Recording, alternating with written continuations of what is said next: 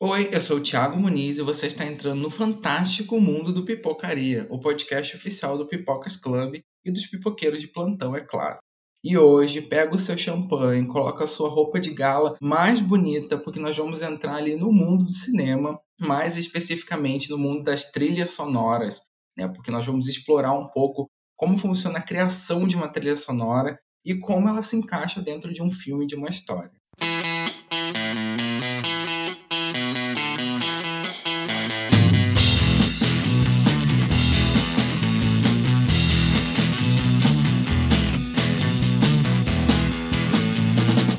Bom, pessoal, nós tivemos um ano de 2020 muito importante para o Pipocaria.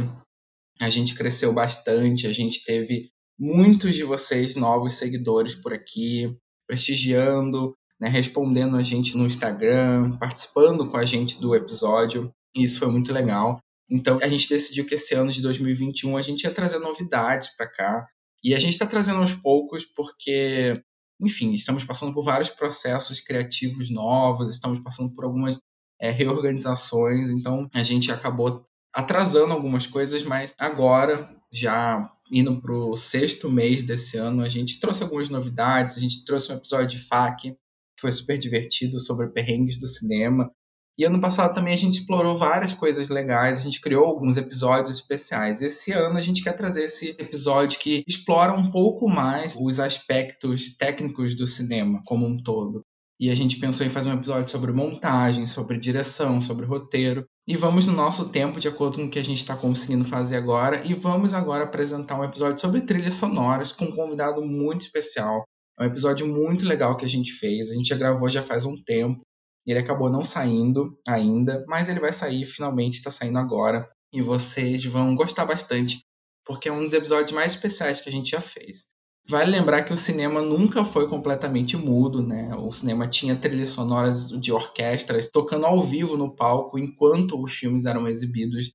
Mas foi em 1927 que o Cantor de Jazz, né, que é um filme que marcou a história, realmente revolucionou toda a indústria sendo considerado o primeiro filme sonoro ali, com diálogos. E esse filme realmente reconfigurou como o cinema iria se portar, reconfigurou o modelo de salas, foi um filme muito importante para a história. E eu acho que a partir dali as trilhas sonoras elas alavancaram ainda mais e estão presentes até hoje. E hoje em dia talvez sejam coisas fundamentais para um filme emplacar, fazer sucesso, ou então a gente conseguir emergir naquela história. Bom, sem mais delongas, nosso convidado especial hoje vai ser o Leandro Gardini, que é um compositor brasileiro famosíssimo, que trabalha fora do Brasil em diversas trilhas. Então, eu acho que vai ser muito legal ter ele por aqui, porque ele vai trazer umas coisas que a gente ainda não sabe, algumas curiosidades de bastidores. A conversa com o Leandro está muito boa e eu acho que vocês vão amar. Então, fiquem aqui, peguem a pipoquinha, peguem o cafezinho ou champanhe, porque é um episódio muito legal mesmo sobre trilhas. E se você gosta de música, gosta de trilhas sonoras e gosta de fofoca também, porque a gente vai falar dos bastidores, esse episódio é para você. Mas antes eu vou deixar que o nosso convidado se apresente devidamente, né? Eu acho que é importante vocês conhecerem quem é o Leandro Gardini. Olá, pessoal. Boa tarde, bom dia, boa noite, seja lá que horário você esteja ouvindo. É um prazer até estar aqui com vocês, Thiago, Vitor, Lúcio.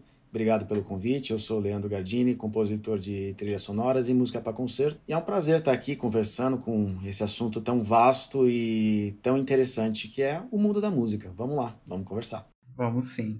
Eu também já apresentei o Lúcio. O Lúcio está aqui com a gente. O Lúcio, série maníaco, vai estar aqui para representar esse lado leigo, eu e ele ali, para tentar tirar algumas dúvidas sobre trilha sonora. Oi, gente. Você já me conhece, né? Pensei nem se apresentar. Mas olha lá, eu muito ansioso por esse episódio. Acho que vai acrescentar muito. Sim. Bom, então vamos, gente. Vamos pro nosso bate-papo, porque tem muita coisa pra gente conversar hoje. Mas eu acho que para começar essa conversa, vamos com uma dúvida muito recorrente que o público tem, que as pessoas têm, que eu tenho também, que é sobre as diferenças entre a trilha score, né, que é a trilha original, e a trilha licenciada, as canções que a gente ouve com os artistas famosos e tal. Eu queria saber do Leandro qual a diferença dessas duas trilhas, da, da score para a trilha original. Essa aí é a pergunta já para aquecer, né? Isso, para já começar tirando essa dúvida bizarra. É uma pergunta já cheia de conteúdo, né? A resposta também. Sim. Bom, é, a gente, na verdade, assim, a gente tem vários tipos de trilhas sonoras. Entre elas, né, tem essas duas, vamos dizer assim, vertentes, né? Que é uhum. quando você faz um licenciamento de uma música ou quando você faz uma música que é, eu diria assim, sob medida, né? Para traçar um paralelo que fica muito fácil assim para qualquer leigo poder entender, é a mesma coisa quando você vai numa loja é, e você compra uma roupa, só que a roupa tem tamanho PMG. Uhum. E aí você escolhe o seu tamanho e você veste ela e vê se serviu. Se serviu, você leva, se não serviu, você deixa. Só que também há outras oportunidades onde você quer fazer uma roupa sob medida, você quer ir para um casamento, para uma formatura, e você vai para um alfaiate. Sim. Aí o alfaiate vai lá e mede, faz todas as medidas do seu corpo, né? E faz uma roupa sob medida para você. Então, a gente pode traçar esse paralelo no mundo da música também, né? A música licenciada é aquela música onde o diretor, na concepção do filme, né, ele provavelmente colocou aquela música ali no, no fundo enquanto estava editando, ou enfim, quando, mesmo quando estava fazendo o roteiro, ou até mesmo ele inspirou aquele trabalho naquela música daquele artista que ele gosta, né? E aí ele fala: Eu quero essa música no meu filme, né? E aí ele vai até o licenciador responsável, ou às vezes até mesmo o próprio artista, e ali eles fecham um contrato onde a produção, né, o diretor, o produtor, toda a produção vai ter o direito de usar aquela música já pré-feita, né, aquela música que não foi feita para o filme, mas está sendo usada no filme por um tempo indeterminado, né? Na verdade, é pela perpetuidade aí, né? Seria é, para sempre, né? Uhum. Agora, é, existe aquele outro, né, que já é o caso do alfaiate, né? Quando você tem um filme e aí o diretor ele quer uma música específica para todos aqueles acontecimentos daquela determinada cena, daquela determinada parte do filme ou às vezes do filme inteiro. E também ah, tem o mix desses dois, né? Em muitos filmes você vê a trilha incidental, né? Que é essa, essa trilha feita sob medida, a gente chama de trilha incidental, né? Hum. Junto com o licenciamento também. Aí, num determinado momento ali da, do, daquele filme, né? Você tem aquela canção, vem aquela música canção, né? E é muito comum você ter é, essa trilha híbrida. Você ter tanto a canção quanto a música incidental. Porque muitos diretores, principalmente de Hollywood, quando você tem uma franquia grande, assim como Disney e tal, Fox, né? Uhum. Onde eles querem emplacar uma música de rádio, mas que foi usada no filme, né? Então aí eles colocam dentro daquele filme, eles inserem dentro daquele filme uma canção. E também há a possibilidade dessa canção ter sido feita para o filme. Só que a única diferença é que assim, quando é o formato canção, que é aquela música que vai para rádio, né? O compositor que fez aquela música para esse filme, ele não tem nenhuma cena específica ali na frente dele para ele falar no minuto 2 e 24 segundos alguém vai morrer, alguma coisa do tipo. Não tem isso, não tem os acontecimentos. Uhum. É só uma música que tenha a cara daquele filme, né? Uhum. Então é isso. Então, assim, não sei se eu já me. Acho que eu já me estendi até um pouco demais, mas é uma coisa assim que é bem interessante você ver que é, é um mercado bastante versátil, né? Você tem. Uhum. Trabalho assim para diversos tipos de artistas, né? Tanto do compositor incidental, aquele que trabalha com orquestra, até o mesmo cancioneiro, aquele que só coloca uma voz e um violão ali. Então é, é bem interessante esse mercado. Sim. A analogia perfeita, adorei, do alfaiate. É. Mas é mais complexo fazer uma trilha instrumental score do que a licenciada? É, foi como eu disse, né? A licenciada, ela pode já ter, já pode ser uma música já consagrada ou não consagrada, mas enfim, uma música já pré-estabelecida, onde o cara ali com a banda, né? Ele fez a música ali né, junto com a banda e gravou e depois alguém licenciou. Ou teve aquela música feita uhum. pro filme. Agora, assim, determinar o que é mais fácil e mais difícil é até um pouco, seria um pouco, é, assim, polêmico da minha parte dizer, porque eu sou um compositor de trilha incidental, né? Eu não sou um compositor de canções. Sim. Mas, é, certamente, a trilha incidental, ela dá um pouco mais de trabalho, porque você tem todo aquele sync para fazer com a cena, né? Quando a gente pega uma cena uh, de um filme, a gente faz toda a minutagem daquele, daqueles acontecimentos. E a gente tem um log enorme né, dos acontecimentos, de tudo que acontece e tal. Antigamente se fazia numa folha de papel, eram, eram feitos ali né, os acontecimentos tal. Minutagem, também tinha os frames, de, em qual frame aquilo acontecia e o compositor ia compondo no papel. Hoje a gente faz tudo isso num computador, mas mesmo assim a gente também tem que acompanhar os acontecimentos, né? Então não é uma coisa assim que a gente simplesmente vê a cara daquilo e faz uma coisa com a cara daquilo. Tem que ter a cara daquilo, mas também tem que acompanhar junto cada acontecimento. Então você tem esse nível de dificuldade um pouco a mais que realmente assim é, deixa a gente às vezes bem bem atribulado, assim, vamos dizer, para poder fazer uma cena que é uma, uma música que condiz com a cena, né? Sim, sim, é.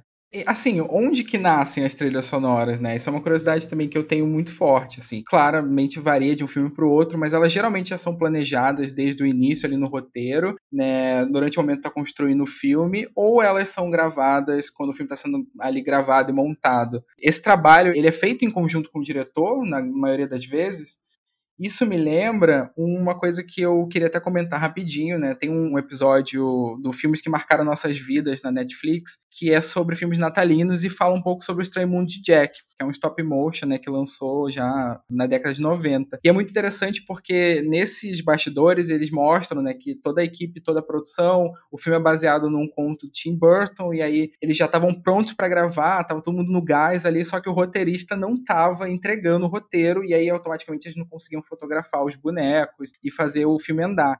Então o Danny Elfman, que era amigo do Tim Burton e começou a compor com ele, decidiu fazer as canções antes de tudo, né? Planejar, fazer todas as músicas, mandavam as músicas já prontas para o diretor e ele animava em cima das músicas. Então é, é, comum isso acontecer, de a música ser feita antes e depois o filme ser criado em cima, ou é uma exceção? Então, antigamente, é, quando eu falo assim antigamente, estou falando até de 20, 30 anos atrás, Sim. era praticamente assim uma regra, né? Quando o filme está pronto, ou pelo menos você tem um timeline fixo, né? Aí você entra na fase de pós-produção, que na pós-produção aí tem a música, né? Tem a trilha sonora. Então assim, o compositor só entrava em ação quando entrava na fase de pós-produção. Então o filme estava sendo gravado, estava sendo feito, o roteiro já estava tudo pronto, estava sendo filmado, editado. O compositor estava em outro projeto. Aí entrava a fase de pós-produção, o compositor entrava em cena. Mas de uns tempos para cá, isso tem sido cada vez mais comum de você pedir para o compositor já fazer uma música, às vezes só com o roteiro, entendeu? Então o, diretor ele entrega o roteiro nas mãos do compositor, o compositor lê aquele roteiro, é responsável por interpretar aquilo de uma forma é, expressiva, né? E a partir dali ele faz uma música. Só que, como eu disse, né, não é uma música que ainda está sincada nas cenas, né? Sim. Então, ele faz uma música, seria assim, uma suíte, né? O que é uma suíte? É um conjunto de ideias. Então ele faz uma suíte, um conjunto de ideias e mostra para o diretor. É isso que você queria? E aí já começa essa fase, né? De aprovação, desaprovação, muda aqui, muda ali. Uhum. Mas assim, não existe uma regra, mas existe um, digamos, um senso comum, né? Em que a música precisa esperar um timeline para a gente poder ser um pouco mais preciso. Mas isso nem sempre acontece, né? Existe um, um caso bem curioso no, no, mundo do cinema que, assim, aconteceu uma vez só e nunca mais. Na scoring section, né? Scoring section é quando vai, se reúne toda a orquestra, todos os engenheiros sonoros, o compositor, para gravar a trilha sonora. Estavam gravando a trilha sonora do ET. E aquela cena icônica lá do final que tem que o, o menino sobe e mostra ele voando na bicicleta lá, na lua, Aquela cena tem, acho que se não me engano, tem cerca de oito minutos, tá? Uma cena comprida, né? Uhum. Ainda mais para a época. E o John Williams, que era o compositor, ele não estava conseguindo sincar a música com a cena. Chegava ali numa hora, num determinado momento, que saía fora do sync, né? E ele tentou, por várias vezes tentou, e ele não sabia onde é que ele tinha errado. Só que como tudo na scoring session é muito caro, cada minuto é muito caro, tudo é muito rápido, então você não tem tempo para ficar fazendo correções. Uhum. Aí o Spielberg numa hora chegou lá e falou: "Não, não, deixa a música como tá assim, não grava, não olha mais pro vídeo, só faz a música, grava a música que depois eu corrijo lá na, na edição". Então foi o único caso em que a edição foi adaptada à música, entendeu? Então é lógico que também tem outros casos aí que propositalmente um diretor já quis pegar uma música ali e fazer uma edição em cima daquilo. Um exemplo disso é o, o Fantasia da Disney, né? Uhum, Fantasia da sim. Disney, que tem é, do, de 1940 e o do 2000. Se você assistir lá, você vai ver que nenhuma daquelas músicas foram compostas para o Fantasia. São músicas de compositores eruditos, consagrados, só que ali o filme foi feito para a música, mas é um outro propósito, né? Sim, sim. Então você tem isso. É, agora sim, respondendo de uma forma geral, aquilo que você me perguntou, da, quando que nasce a música? Uhum. A música nasce quando o compositor combina com o diretor que esse é o momento de nascer. Então é isso, entendeu? Mas geralmente é na pós-produção, na maioria dos casos. Sim, sim, é. Pois é. Esse caso do Daniel Filme com Extremo Jack, dá pra ver que foi uma grande exceção também por conta do roteirista que demorou pra entregar. E Lúcio, você que está aqui com a gente, né? Eu sei que o Lúcio é um série maníaco muito forte, ele assiste muita coisa. Eu queria saber do Lúcio, assim como leigo como eu também, quando que você sentiu o poder da influência de uma trilha sonora na sua vida? Tipo, qual foi a primeira vez que você escutou uma trilha sonora e você ficou apaixonado? E você pensou, nossa, essa trilha é melhor do que o filme em si? Quando aconteceu isso com você? Quando você passou o roteiro, eu fiquei refletindo sobre essa pergunta, sabe? e aí fui caçar na lembrança, na memória, o que é que tinha passado na minha vida para isso acontecer, né? E aí eu cheguei à conclusão que acho que a primeira grande experiência relacionada à trilha sonora que eu tive foi com Titanic. Hum, sim. Eu acho que eu já contei aqui em algum episódio sobre o fato de que Titanic foi uma das primeiras VHS que minha família teve. E aí era, um, era aquela versão que tinha duas VHS para assistir o filme todo e, e isso aqui. Sim. Mas era a única que tinha em casa. Não era na minha casa, na verdade era na casa do meu avô, da minha avó. Então todas as vezes que a gente ia para casa da vovó, a gente assistia Titanic. E eu acho que a primeira grande experiência marcante com trilha é a de Titanic, aquela a música lá de Celine Dion. Nossa, e sim. aí tem trechos dela em toda parte do filme, né? Em alguns momentos chaves do filme tem trechos da música tocando. Então, ô Lúcio, só te interrompendo, é, tem, uma, tem uma história bem legal da trilha do Titanic que é, tem a ver com o que o Thiago me perguntou. A, a princípio, o James Cameron, que foi o, o, diretor do Titanic, ele não queria canção no filme. E o James Horner, que foi o compositor, estava insistindo que ele deveria ter uma canção no filme. Ele falou, não, eu quero só trilha incidental. E o James Cameron sempre foi muito, vamos dizer assim, teimoso, né? Uhum. E aí, no, numa calada da noite, o James Horner é, ligou para Celine Dion e falou, vamos gravar um negócio? e aí, no dia seguinte, a Celine Dion estava lá, já no estúdio dele, falou, vamos gravar essa demo aqui pro James Cameron, ver o que, que ele acha. E aí, gravaram, né? e mostraram pro James Cameron. Aí o James Cameron aprovou não. E o interessante é que a demo que eles gravaram é a música que a gente conhece. Então ela nunca foi refeita, nunca foi Nossa. reelaborada. Foi aprovada de primeira. Então é, é, uma história bastante interessante dessa questão de canção, né, de trilha incidental e como a gente trabalha com os diretores, né? As coisas vão evoluindo, né? Ou seja, nesse caso, trabalhar com um diretor teimoso, você insiste, né? Na verdade, assim, é, todo artista é um pouco teimoso, né? E eu não É. me isento disso. Então, assim, a, Sim. a gente tem que ter um certo jogo de cintura. Isso é um dos principais, uma das principais características de um bom profissional. Uhum. Não é só saber fazer música, mas é também ter um bom jogo de cintura com o seu cliente, no caso o diretor, de saber ser um pouco maleável com o que ele quer também e saber se adaptar às ideias do, do diretor. É, desapegar um pouco da obra e deixar alguém trazer uma visão de fora, talvez e vai enriquecer mais ainda aquilo que você tá tão focado. É realmente muito valioso, né, essa experiência. Exatamente. Já pensou se o James Cameron não aprova? Eu nem consegui imaginar Titanic Sem sem, aquela Dion, trilha. né? Nossa, é verdade. Só complementando a questão da história, que, tipo, além de ter o fato do filme e tudo mais, Uhum. tem a questão de que no Brasil a música ganhou uma versão com Sandy Júnior. Então, assim, Tinha muito isso na década de 90, 2000 ali, né? isso. Então, assim, se no filme já marcava, Sandy Júnior, que na época era uma das grandes duplas da geração, selou ali aquela música como uma música do momento, entendeu? Então, assim, eu acho que a minha primeira experiência marcante, assim, com trilha sonora foi com Titanic, né? Uhum. Sim. Assim, claro que teve os, os filmes da Disney, infantis e tal, mas eu acho que por lembrar da trilha e ficar com aquela trilha marcante, foi com Titanic. E você, Leandro, quando que você percebeu que uma trilha estava chamando mais atenção do que o filme? Né, Como foi esse processo de você passar de ser um espectador ali como a gente para ser um compositor aclamado? Como é que foi isso? Olha, eu, eu comecei estudando música erudita, né? Eu estudei piano, estudei... comecei estudando teclado, depois fui, passei para o piano e estudava muito música erudita. Eu queria ser um compositor de concerto. Uhum. E com 15 anos, na época não tinha internet ainda, né? Não interessa que ano que era, mas não tinha internet ainda.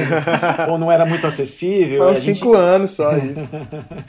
é, pois é. Eu, eu tinha que ir até o shopping, ir naquelas casas de música, e lá tinha aquelas estantes de livro, e eu ficava procurando os livros né, de harmonia harmonia, de contraponto, tal, para estudar música, para ser um compositor de, de concerto. Mas você sempre pensou em fazer música para filme, para arte, ou você, sei lá, queria ser cantor, ou sempre foi pensando em ser compositor mesmo? Compositor. É, eu até cheguei a estudar canto também, adoro estudar uhum. canto, não estudo mais, mas adorei, mais do que estudar piano até. Uhum. Mas é, composição é o, é o que realmente assim é, sempre me instigou, né? Só que eu era assim, como qualquer pessoa, eu era muito leigo em trilha sonora. Eu nem prestava atenção, nem sabia que tinha um compositor que fizesse música para filme, né?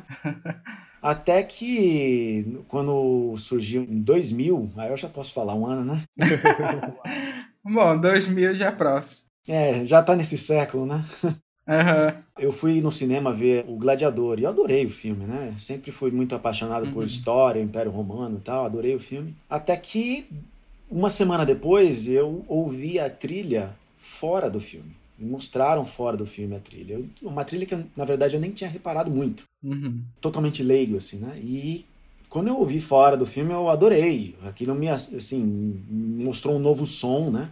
Que eu jamais tinha ouvido de uma orquestra, né? Foi aí quando eu comecei a me interessar, aí eu comecei a conhecer os nomes, né? Hans Zimmer, uhum. John Williams eu já conhecia, todo mundo conhece, né? Ele é muito popular, mas aí vem o Danny Elfman, vem o James Horner, enfim. Aí eu já ia na, naquelas sessões, hoje também não tem mais, né? Mas aquelas sessões de, de jazz e, e música erudita, naquelas stores lá de, que vendiam CDs na época, né? Tinha uma sessão fechada ali que era só para jazz e música erudita. E dentro da música erudita também tinha trilha sonora. Você colocava o fone lá e ficava ouvindo, né? Longe do barulho lá de fora da loja, aquela loja enorme, né?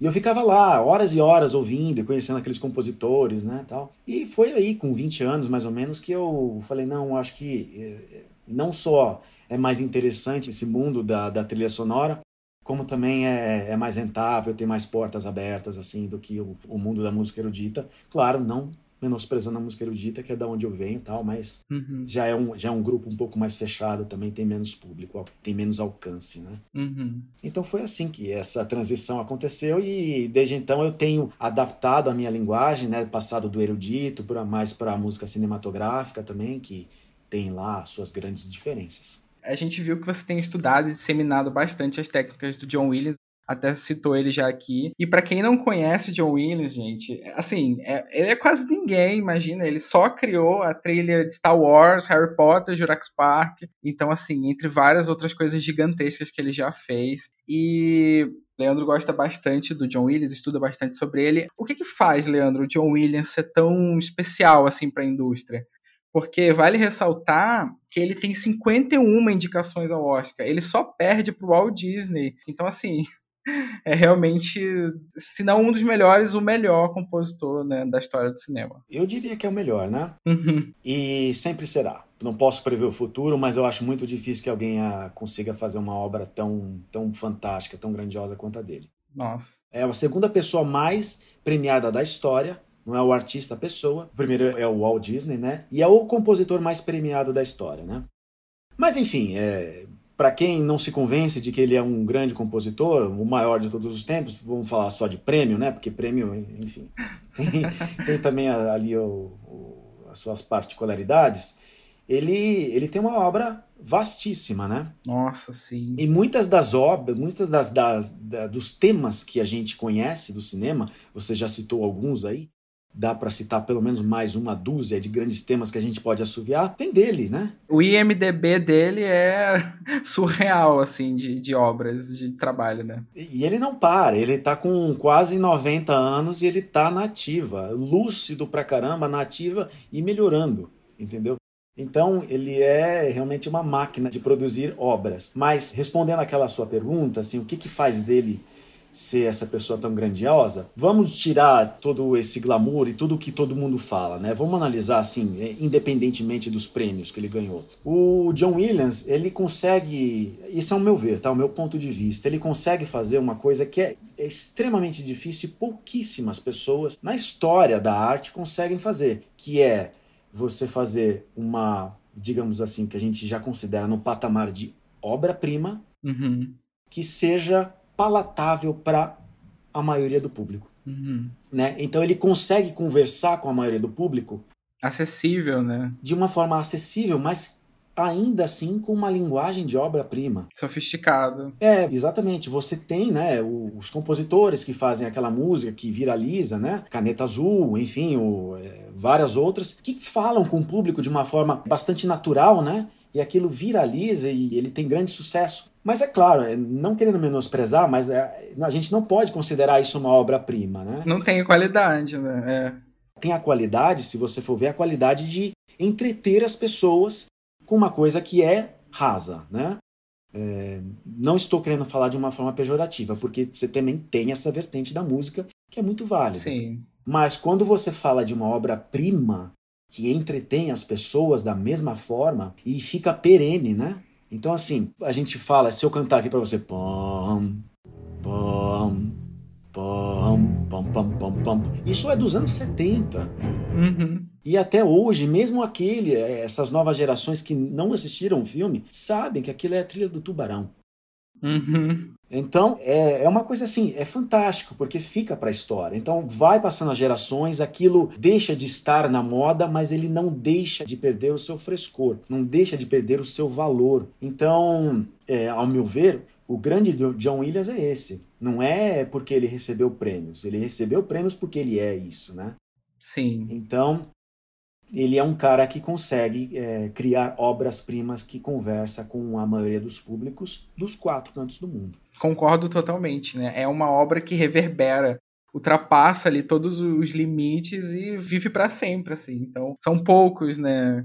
Filmes, obras, livros que duram para sempre. Eu acho que John Williams, o cinema pode ter mais uns 500 anos daqui para frente que ele vai continuar sendo grandioso, né? Certamente. E Lúcio, você tem alguma trilha do John Williams que você gosta mais? Nossa, é difícil escolher, assim. Essa é difícil, mas assim, só antes de responder essa pergunta, eu acho que isso que o Leandro falou se encaixa muito no fato, por exemplo, quando eu assisto um filme que a trilha sonora é de John Williams, eu percebo a diferença naquela trilha, sabe? Uhum. Não sei como é que eu posso explicar isso, mas é como se, tipo, os outros filmes, a trilha sonora fizesse parte de um banco de áudio. Uhum. E aquele ali eu sei, esse aqui foi uma trilha sonora pensada, uma trilha sonora original, uma trilha sonora bem feita, sabe? Então, assim, as trilhas sonoras dele marcam de um jeito que eu não sei explicar como é que isso acontece, mas você sai às vezes você nem sabe que foi ele que fez, mas você sai, cara, que trilha sonora, vai pesquisar, foi ele que fez. Você identifica o estilo, né? Ah, eu já ouvi essa é. música em outros lugares, esse estilo aí você descobre e fala, ah, claro. É, eu acho que. Agora, respondendo a pergunta, eu acho que não tem para onde, né? Como um grande fã de Star Wars, as trilhas sonoras de Star Wars que ele faz, assim, são muito boas. São mesmo. Tem as coisas já consagradas, né, como a trilha do Darth Vader e tal. Uhum. Mas sempre você tá assistindo um filme de Star Wars que tá no meio de uma batalha, que tá no meio de uma grande aventura na hora do filme, você sente aquele negócio, aquele gelo no coração junto com, Sim. com aquela trilha, é muito marcante. E outra que eu posso destacar também é a trilha de Jurassic Park, né, que assim, é um marco, um ícone. Eu me lembro muito, um momento que assim, acho que foi muito emocionante, foi na CCXP de 2018, eu acho que a Universal Pictures trouxe uma orquestra ao vivo uhum. para acompanhar o trailer de Jurassic World Reino Ameaçado. Uhum. E assim, cara, foi assim, era o trailer passando e a galera fazendo, né, a trilha ao vivo. E eu caramba, que, que coisa linda, que coisa marcante, assim. Eu acho que esses dois principalmente, tanto de Jurassic Park né, e Jurassic World, como a de Star Wars. O Lúcio, a, assim, a gente fica muito feliz que é, na saga do Star Wars o John Williams não tenha sido substituído, né? Uhum. Em, em nenhum dos filmes por qualquer outro compositor, porque sinceramente eu não acho que nenhum outro compositor faria tão bem quanto ele fez. Teria muitos aí que teriam feito um, um, bom trabalho, mas como ele fez, não teria. No caso do Jurassic Park, ele fez a trilha dos dois primeiros filmes e no terceiro filme quem fez foi o Don Davis. É, tem uma história é, bastante interessante. O Don Davis já não é um compositor assim tão popular, uhum. mas é, ele também fez um excelente trabalho no Jurassic Park 3. O que, que era de interessante nessa história é que quando é, o Jurassic Park 3 estava entrando na fase de pós-produção, chamaram John Williams para fazer. E ele estava ocupado fazendo um outro filme, não me lembro exatamente qual filme que era no momento. Só que ele não poderia fazer. E aí o diretor é, falou: tá, então acho que eu vou chamar o James Horner. E o John Williams olhou assim para ele e falou: é, o John Williams ele sempre tem uma voz muito doce, muito calma. Ele falou: olha, eu acho melhor não chamar o James Horner. Eu tenho um nome aqui que eu vou dar para vocês procura ele. E esse nome era o Don Davis. E quando o Don Davis recebeu o convite, né, e falou que isso era é, uma indicação do John Williams, ele ficou abismado, porque na verdade o Don Davis não, não tinha tido nenhum contato com o John Williams até então, a não ser no filme Sabrina, aonde o, tem uma canção, né, no filme Sabrina, foi trilha do John Williams. Só que para a canção, quem arranjou essa canção foi o Don Davis. Então o que aconteceu? É, na verdade, assim, o Don Davis falou, eu nunca tinha tido um contato pessoal, era só um contato assim de shake hands ali, né, tal. Bom dia, boa tarde, boa noite. Como é que foi esse arranjo? Ah, tá tudo legal, tal. E mais nada. Aí de repente o, o grande homem lá indica, né, o Don Davis. Aí o Don Davis fez a trilha, fez um trabalho magnífico. Uhum. Teve um certo coaching ali do John Williams, né? O John Williams é, chamou ele na casa dele para explicar algumas particularidades ali da trilha do, do Jurassic Park. Uhum. E depois dessa, o Don Davis foi chamado para fazer a trilogia do Matrix, né? Aí ele realmente ali ele, ele... aí deslanchou, né? Aí foi. É, ele se despontou depois disso. Mas o, o que, que se tira da história de, de, tudo isso aí aqui é, na verdade, o John Williams ele sempre é, eu morei lá em Los Angeles durante cinco anos, né? E a gente tem muitos contatos lá com pessoas lá de Hollywood e tal. Uhum. E o pessoal sempre diz que o John Williams ele é um cara de muita visão. Ele não precisa nem, nem conversar com você, só de olhar para você assim no meio de uma festa, assim tal, ele já consegue pegar assim muita coisa de você. Ou seja, é um homem de não só, é, digamos assim, de muita idade avançada, mas vivido, né? Sim, sabedoria, né? É, ele viveu muito bem todos esses anos, né? Ele não foi um, uma pessoa que se aposentou com 60 anos e ficou em casa, né? Ele uhum. tem muita experiência, então ele consegue ver coisas que não estão na superfície. E isso aí foi muito bom pro Don Davis. É uma pena que o Don Davis ele não quis continuar depois da trilha sonora do Matrix, ele não quis continuar assiduamente a fazer a carreira de compositor de filmes e aí ele se enveredou para fazer algumas óperas, né? Que também tiveram um certo sucesso, mas dentro do mundo da ópera, né? Tal.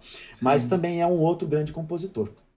Sim. Eu tô adorando que sempre tem uma história assim. Uma curiosidade, né? Eu tô amando. É, de cada coisa que eu falo tem uma história, eu tô amando isso. eu até ia falar, né? Eu preciso citar Harry Potter, porque eu cresci com Harry Potter, aquele tema da Edviges, né? Que é a música ali do tan, tan, tan. Gente, aquilo marcou a minha vida, a minha infância. Só de ouvir aquela música eu fico todo arrepiado. E realmente, assim, a identidade de John Williams está naquela música. Acompanhou Harry Potter em vários momentos até o fim, né? Ficou um pouco mais sombria, ficou mais densa. Mas aquele temazinho central ali permaneceu e marcou minha vida. Então. É... Tem curiosidade de Harry Potter? não, não, não. É que você acabou falando assim, ficou um pouco mais sombrio, né? É. Eu não tenho informações oficiais, mas assim, é, o, essa é uma análise pessoal minha. Uhum. O John Williams fez os três primeiros filmes, né? E depois é, foi o Alexander Desplat. Uhum, uhum. Teve mais outros dois lá. Nicholas Hooper e teve o, o outro, que não, é, não me vem o nome à cabeça agora. Enfim, daqui a pouco eu lembro. São bons compositores, né? Vou, não vou falar mal, mas assim, comparado ao John Williams, assim, não, não chegam aos pés do John Williams, né? Com certeza. É, e a gente também tem que é, nessa saga do Harry Potter, né? Ele começa com uma criança, né? E depois no, nos últimos filmes ele já está quase um adulto, né? Sim. Então é normal mesmo que as trilhas com o tempo vão adotando um tom mais sério. Uhum, vai evoluindo, né? Vai evoluindo para um tom mais sério. Mas é, eu não sei como é que é isso fora do meio musical, mas no meio musical de filme nós aqui que gostamos das trilhas sonoras, a gente não viu, não foi exatamente uma evolução, foi uma involução. Sim, né? É verdade. Porque perdeu um pouco do caráter. Poderia ser um pouco mais sombrio, né? Poderia estar um pouco mais sombrio, mas começou a ficar um pouco mais apelativo. E aí é que a gente entra naquilo que eu estava falando alguns minutos atrás, de você fazer uma obra-prima que, mais que mesmo assim fale com o público, né? O que a gente vê é que a abordagem dos últimos filmes foi para que tivesse ali é, uma coisa mais apelativa pro, pro jovem, né? Sim. Pro adulto jovem, pro adolescente. Uhum. O que é perfeitamente válido, mas é, a qualidade artística, pelo menos da trilha, que é a minha especialidade que eu posso falar, uhum. caiu, né? Isso caiu. Então uh, ficou um pouco popizado, vamos dizer assim, entre aspas, um pop a, a trilha, uhum. um pouco demais, aquela um, um, pouco água com açúcar, ali dentro de uma obra-prima que já vinha lá do, dos três filmes ali antes, né? Que era ali, realmente, é, eu já parei para estudar a, a, trilogia lá do John Williams, né? E assim, quanto mais você estuda, você ouve a obra do cara fora do filme, sem aqueles efeitos sonoros que encobrem muita coisa, você vê que o negócio é maior ainda do que você imaginava. Uhum. Agora a mesma impressão, assim, também já cheguei a estudar a trilha do Nicholas Hooper também, não é a mesma impressão que eu tenho. Então, assim, uhum. sem querer desmerecer, mas é até uma comparação meio, meio é, incoerente, assim, vamos dizer, né? Porque não tem como, não, não, é, realmente, assim, não teria que, é, como a gente conseguir um compositor que conseguisse fazer aquilo à altura do John Williams, né? Uhum. Foi o caminho que foi dado por Harry Potter. Eu lamento um pouco, mas eu fico muito feliz que o Star Wars não tenha tido essa substituição. Né? O John Williams conseguiu ali, foi até interessante ver que no, na última trilogia da Disney, muitos dos músicos que estavam ali para gravar com aquele senhor já de quase 90 anos eram crianças, né? E eram fãs do Sim. Harry Potter quando a trilogia original começou. Eles eram crianças, nem pensavam em ser músicos ainda, né? Então é bastante interessante você ver assim essa mistura de gerações ali, todo mundo aplaudindo o, o grande mestre ali e o John Williams sempre naquela santa. É, ele é uma figura bastante é, humilde, né? é um mito é, ali dentro. Né? Ele ali todo humilde lá, não, não batam palmas, né? você até vê que tem um, tem, é genuíno a humildade dele, né? Não é, não é aquela coisa fantasiosa, não é que não, não, ele não é um ator, ele é realmente bem humilde, né? Sim. E é, é até meio incompreensível ver tanta humildade num cara que se aperfeiçoou todo durante mais pois de 60 é. anos, né? Verdade, isso que você falou, eu não tinha pensado por esse lado, mas realmente eu concordo totalmente com isso. A trilha nos primeiros filmes de Harry Potter, elas são, assim, o auge da fantasia, são lindas. E realmente depois eles pegam só aquele trechinho e, e esse trecho vai sendo utilizado. E eu acho que um exemplo mais triste ainda dentro disso que você falou é a trilha tocando em Animais Fantásticos, né? Que é o filme derivado de Harry Potter. E assim, era um tema de Harry Potter, era um tema ali da coruja de Harry Potter, mas eles decidiram colocar numa franquia derivada que não tem o Harry, para poder as pessoas né, entender que esse filme tá interligado. Então a música toca, a pessoa já, ah, é Harry Potter. Mas realmente, assim, é uma qualidade que decai e faz muito sentido mesmo. E a gente está falando bastante né, sobre as trilhas. Eu acho que é muito interessante também de falar sobre. A trilha não, não tá no filme de, de graça ali à toa, né? Ela tem um poder de influência muito grande. Né? Dentro dos filmes, a gente citou é, Tubarão, que inclusive é o John Williams. Esse episódio tinha que se chamar O Incrível Mundo de John Williams, porque ele fez tudo de maravilhoso. Verdade mas tem Tubarão e a gente também pode lembrar do clássico de Psicose, né, que foi feito pelo Bernard Herrmann, que é aquela música do chuveiro ali que ficou para sempre com as pessoas. E assim, essas canções elas influenciam o público, elas direcionam o público para sentir alguma coisa, seja medo, terror, ou susto, ou alegria. Então as trilhas têm uma função, obviamente, dentro mas assim, por qual motivo vocês dois acham que a música conduz assim a narrativa tão bem? Como é que usa a música para conduzir essa narrativa? Dizem que a música chega a ser 50% do filme, né? Em alguns casos, né, alguns trechos de filmes chega a ser até mais que isso. Uhum. Ah, e aí não cabe a nós mensurarmos, mas só pelo fato dos diretores terem consciência de que a música é 50% do filme, Sim. Isso já conota que é de suma importância, né? Você acabou citando aí o clássico Psicose, né? Onde tem a, uhum. aquela faca. Já, já, já. Agora imagina aquela cena sem, né? Pega aquela cena lá no YouTube lá e abaixa o som, né? E vê como é que é, né? Nossa, outra coisa. Perde muito, né? Da, da expressão, perde muito do terror. Só que assim, também há outros casos também que a música às vezes até pode atrapalhar. Uhum. Então, por isso que né, numa sessão de spotting, que a gente fala sessão de spotting, é quando a gente decide onde é que tem música, onde é que não tem, como que deve ser a música, né? Isso é, a gente faz com o diretor. A gente, a sessão de spotting ela é bastante importante, porque é, é ali onde a gente toma as decisões. Tem um caso bastante interessante, que é naquele filme Gravidade. Hum, do Afonso Cuarón, né?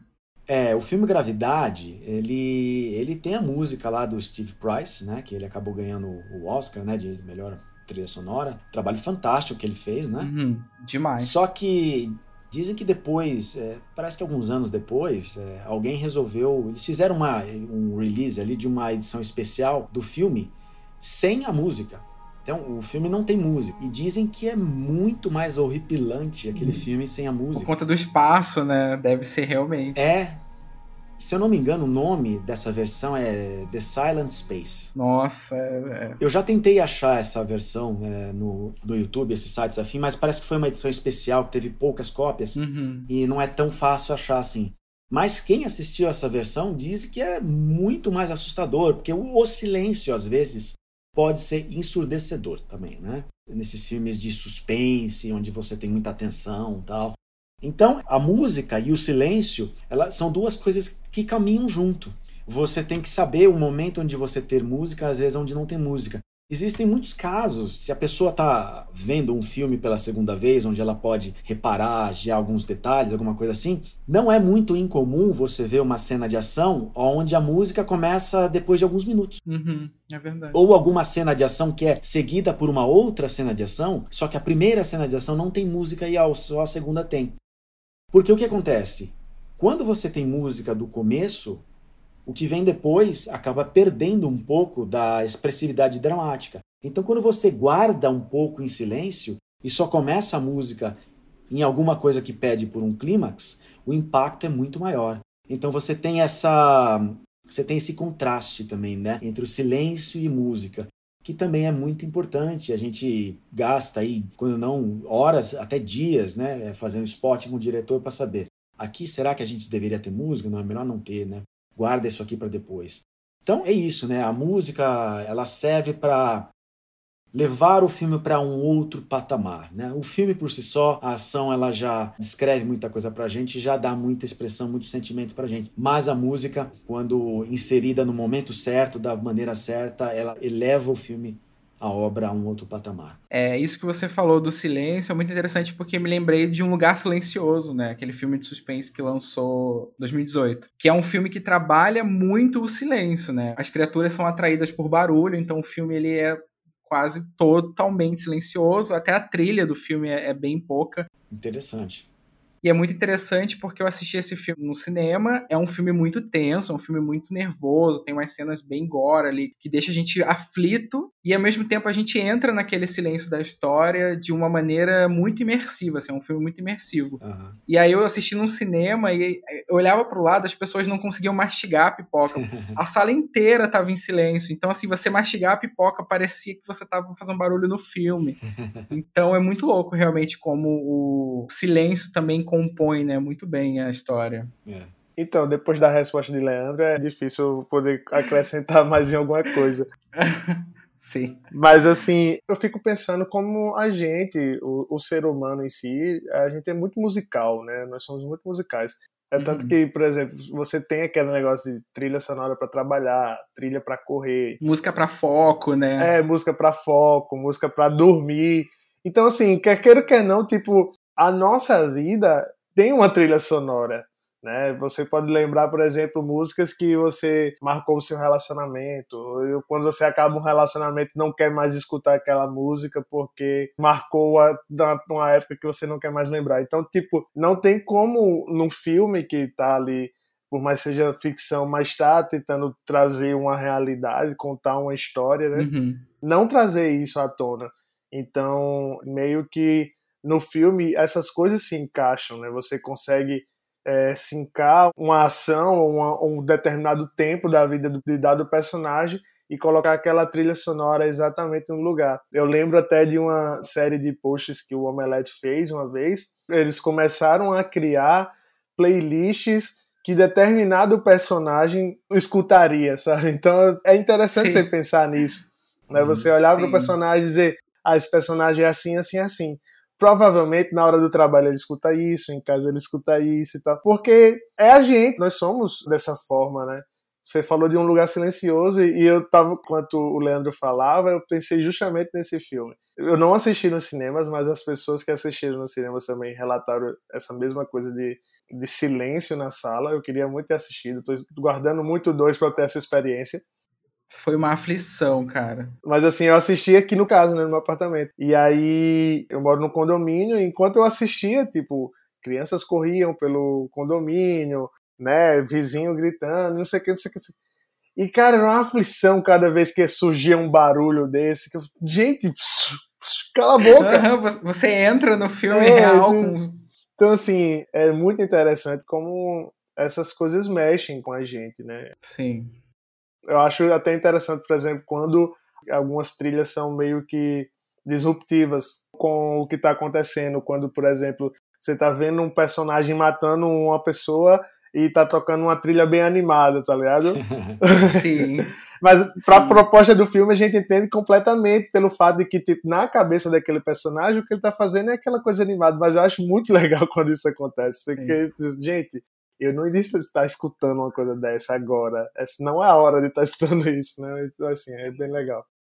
Isso me lembrou também que tem, por exemplo, é, algumas séries de época que tocam, por exemplo, hip hop, sabe? E aí faz parte dessa desconstrução ali. Você nunca espera ouvir numa série de época uma música com hip hop. Tem aquela da Apple TV, que eu esqueci o nome, que é uma série meio de épocazinha e ela toca umas músicas super. Dixon. Isso, essa mesmo. Ela toca umas músicas de hip hop, ela vai para um outro caminho pop de hoje em dia e é uma série, tipo, super antiga. Então é muito legal isso.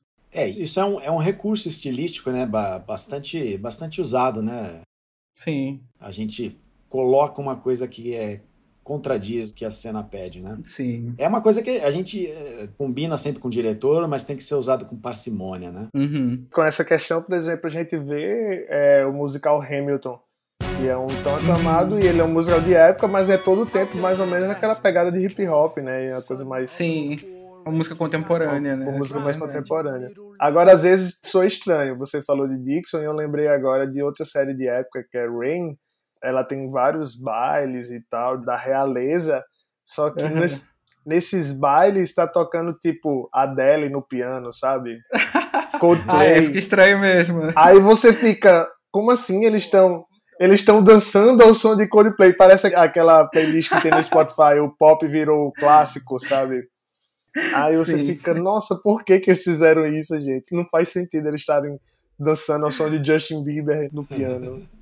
Sim, aí não passa mensagem nenhuma, né? É só estranho mesmo. E eu acho que é muito importante também, a gente ainda tá na vibe ali do terror, falar sobre os jump scares, né? Os tão adorados e odiados jump scares nos filmes de terror. Eu acho que o Leandro vai saber falar melhor do que eu. Mas é um recurso usado para antecipar o susto do espectador, né? E é usado pela trilha, né? A trilha sobe, dá o boom, e aí a pessoa, né, pula da cadeira.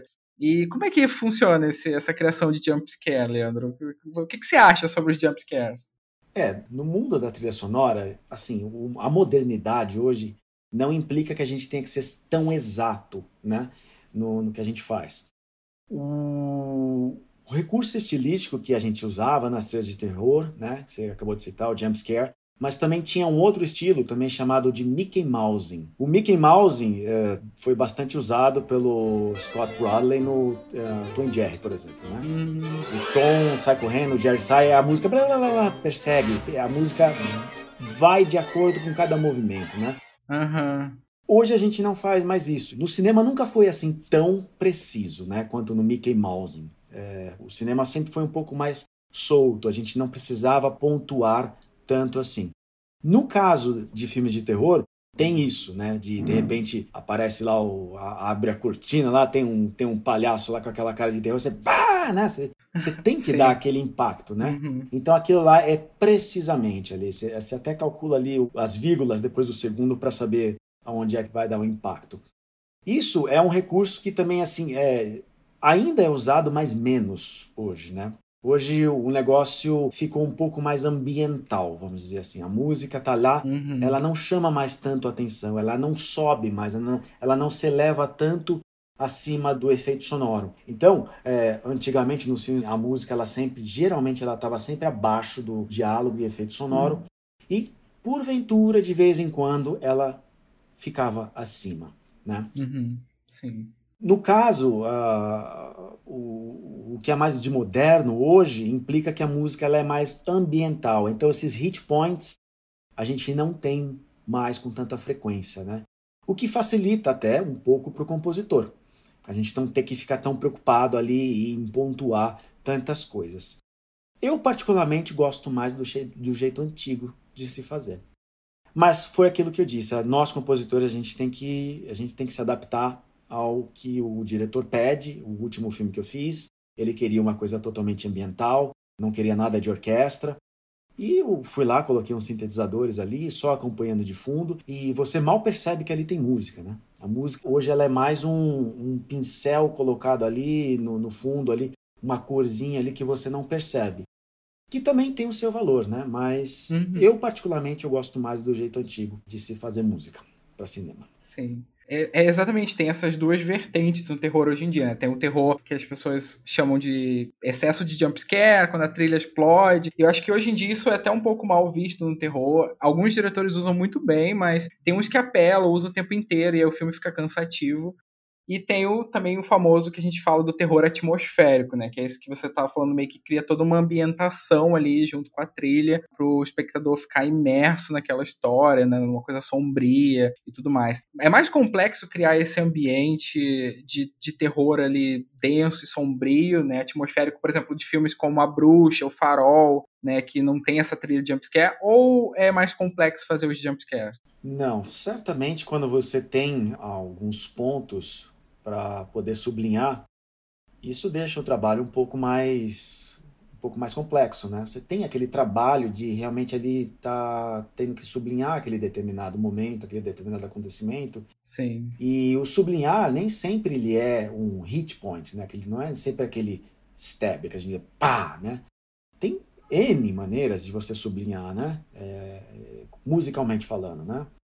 Então, a, a forma para assim, você sublinha uma vez dessa forma, com o stab aqui, né, uma coisa pá, bem pontual. Você não vai poder fazer isso de novo no filme duas ou três vezes. Poxa, começa a ficar, né? Pô, ridículo, né? Fica ridículo. De novo, é de novo, né? Chega. Sim. Então, é, vai muito da imaginação do compositor. Então, quando você tem esse tipo de coisa, você tem que fazer, você tem que colocar a sua imaginação para funcionar. Agora, quando você tem uma coisa que é atmosférica, o fato de ser atmosférico já implica assim que você tem que só ver um humor para aquela cena e seguir esse humor, entendeu? Na verdade, a, a, música atmosférica, você só tem que tomar o cuidado de ir modulando ela, para que ela não fique estática. Uhum. Então você vai mudando aquele som de uma certa forma, e esse som vai, ele não vai mudando de acordo com, a, com o acontecimento do filme, da cena ele vai mudando porque a música pede. Então, é menos complexo você fazer uma música atmosférica assim. É um trabalho a menos que você tem. Hum, entendi. Curioso, eu achei que era o contrário. Eu achava que esse terror mais atmosférico dava mais trabalho. Mas faz sentido realmente, né? De você ter que pontuar mais o terror jumpscare. É. Interessante. E ainda dentro de gêneros, né? Mas eu acho que é muito importante a gente também falar de animações, que, enfim, a Disney foi a distribuidora de canções que ficaram na mente das pessoas e as pessoas cresceram ouvindo. Eu queria saber de você, assim, que já tá na área, qual é o segredo de fazer uma música para conquistar o público infantil, assim? Acho que não precisa, talvez, tanto critério, não sei, mas eu me lembro um pouco de Up, Altas Aventuras, que é um filme da Pixar que é incrível e a trilha sonora ela até ganhou o Oscar e tal. E é uma música que realmente emociona, causa impacto, fica com a gente. Mas no geral, fazer trilha para os filmes infantis é mais tranquilo? Eu creio que não. O filme infantil, por ser mais fantasioso, Uhum. Ele exige uma linguagem um pouco mais rebuscada, em termos de arranjo, seja para uma canção ou uma orquestração. Então, é, na verdade não, assim, o pueril, ele é mais, mais complexo. Se você for pegar de novo, fazendo ali alusão ao Scott Bradley no Tom Jerry, uhum. tem também o Carl Stalling, que ele fazia as trilhas do Looney Tunes, Uhum. Ouça aquela música fora do contexto. É extremamente complexo ali. Você precisa ter um nível, precisa ter uma mão ali, um nível de conhecimento, de composição que é avançado, entendeu? Sim. As músicas infantis, elas dão um certo trabalho. Uhum. Isso eu tô falando do incidental, né? Agora, se você quiser fazer uma música, um, um álbum infantil uhum. para criança cantar, aí é outra coisa, né? Aí é claro que você não vai lançar mão de todo aquele seu conhecimento, você já tem que ser muito mais simples, né? Sim. Fazer linhas simples para a criança poder cantar tal. Mas no caso da Disney, que você citou, da Disney fazer canções tal, uhum. é, aí já fica no meio termo, né? A, a, Disney sempre foi muito preocupada em fazer canções que as crianças pudessem cantar, mas que também é, atingisse o público adulto. Sim. E esse é um dos pontos fortes da Disney, porque a Disney ela sempre foi muito focada em criança, mas assim, o pai e a mãe também podem gostar e é, é para consumir também, é para a família consumir, né? É um produto para a família. A Disney sempre foi muito preocupada em quase todos os projetos que eles lançam, eles querem ter uma canção que vai emplacar, né? Sim. E vocês que gostam de história aí, tem, tem uma história que. Manda! James Newton Howard, um outro grande compositor, adoro ele, ele estava fazendo a trilha do Malévola. Uhum. Essa história eu vi da boca dele, tá? Ele contando. Ó, exclusividade é, aqui. É, é exclusividade. Rapaz, o boy ter contato. É. Né? Ele disse assim que a Angelina Jolie, que é, foi a quem fez a Malévola, ela também era uma das produtoras do filme, né? E ele fez lá um tema para os produtores e para ela tal, e foi lá na reunião. Não, mas não, não é isso, não é um tema memorável. Nós queremos uma coisa mais, mais memorável, uma coisa que dá para cantar mais. Dá para você fazer? Tá bom. Aí ele voltou lá, pensou mais uma semana, foi, mostrou semana seguinte, e esse aqui ele mandou. Mas é, cada vez que ia fazer uma reunião, ele mandava seis, sete temas, né? Não, não, não é nenhum desses, tal, não sei o que, tal. Terceira reunião, uma semana depois. Não, não é isso, tal nesse meio tempo, o cara, ele contava e assim, a gente viu o estresse que ele passou, né? Ele falou que na quarta reunião tava crente de que não é esse o tema, esse tema é muito bom, vão aprovar. E não aprovaram. Ele falou que ficou vermelho, a única coisa que ele via era ele voando no pescoço daqueles, daqueles diretores. Coitado! E, e, assim, o James Newton Howard, ele é um grande compositor, né? Mas, é, falando assim, a, a, minha opinião pessoal, ele não fez um tema memorável realmente para Malévola. É um bom tema, é um bom tema, mas não, não chegou a ser um tema memorável como a Disney queria que fosse. Não é como Frozen, né? Que fica é, na cabeça de todo mundo. Então, é, nós compositores também sofremos, porque ele é um grande compositor, eu tenho total respeito por ele, adoraria trabalhar com ele, mas ele não. Com toda a experiência que ele tem já, de décadas compondo para grandes filmes e tal, é, ele não conseguiu fazer um tema para aquilo. Então, assim, é um trabalho muito ingrato, às vezes, também, para nós compositores, entendeu? Porque Sim. exige muito da gente. E na maioria dos casos, não foi esse o caso, mas na maioria dos casos, as trilhas, assim, eles dão muito pouco tempo para a gente poder fazer. É tudo para ontem. Uhum. E aí você tem que fazer um tema memorável e já arranjado, já orquestrado para ontem, né? Uhum. Então, assim, um compositor de trilha de blockbuster tem que ganhar muito. Tem que ganhar muito, porque é muita é, responsabilidade, muita pressão e responsabilidade na mão de um compositor.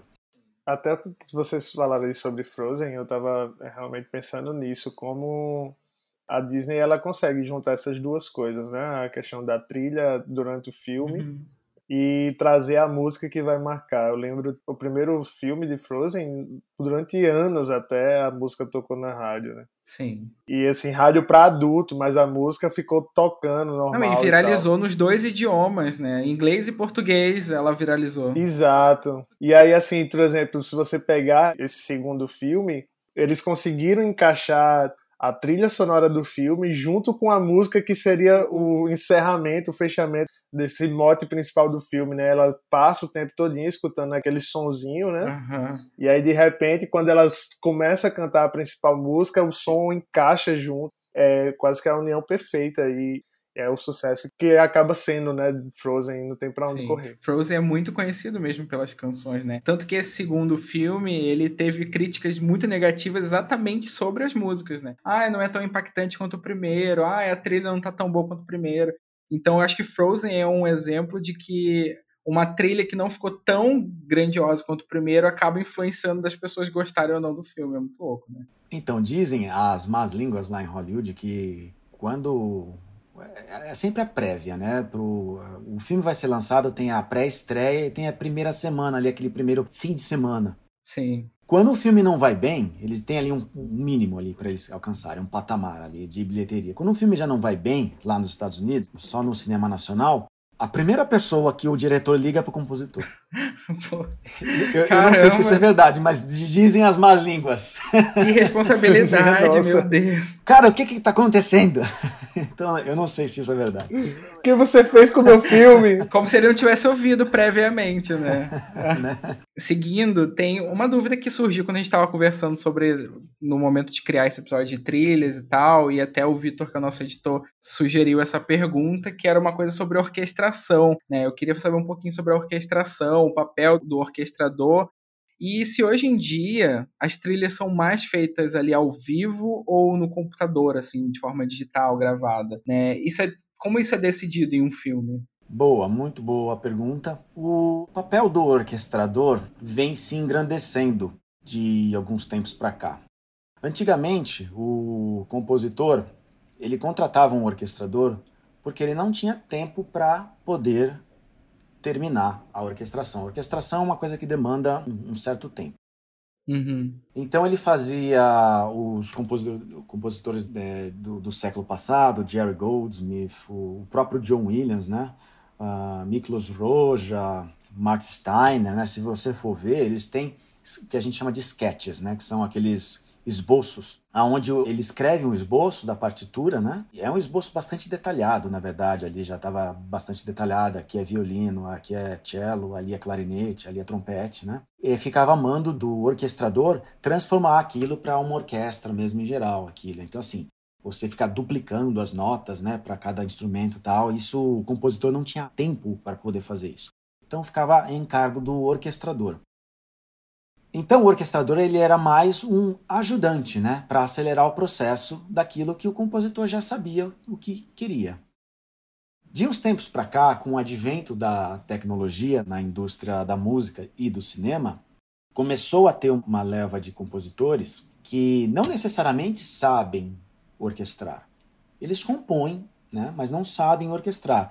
E aí, nesse momento onde eles compunham alguma coisa no piano com som de sintetizador, e eles dão essa música para um orquestrador. Aí a função do orquestrador já é transformar aquele material que ele recebe em uma orquestração. Já é outro patamar, né? Onde ali ele já tem que fazer com que aquela música fique, digamos assim, entre aspas, tocável é, para um instrumento acústico, né?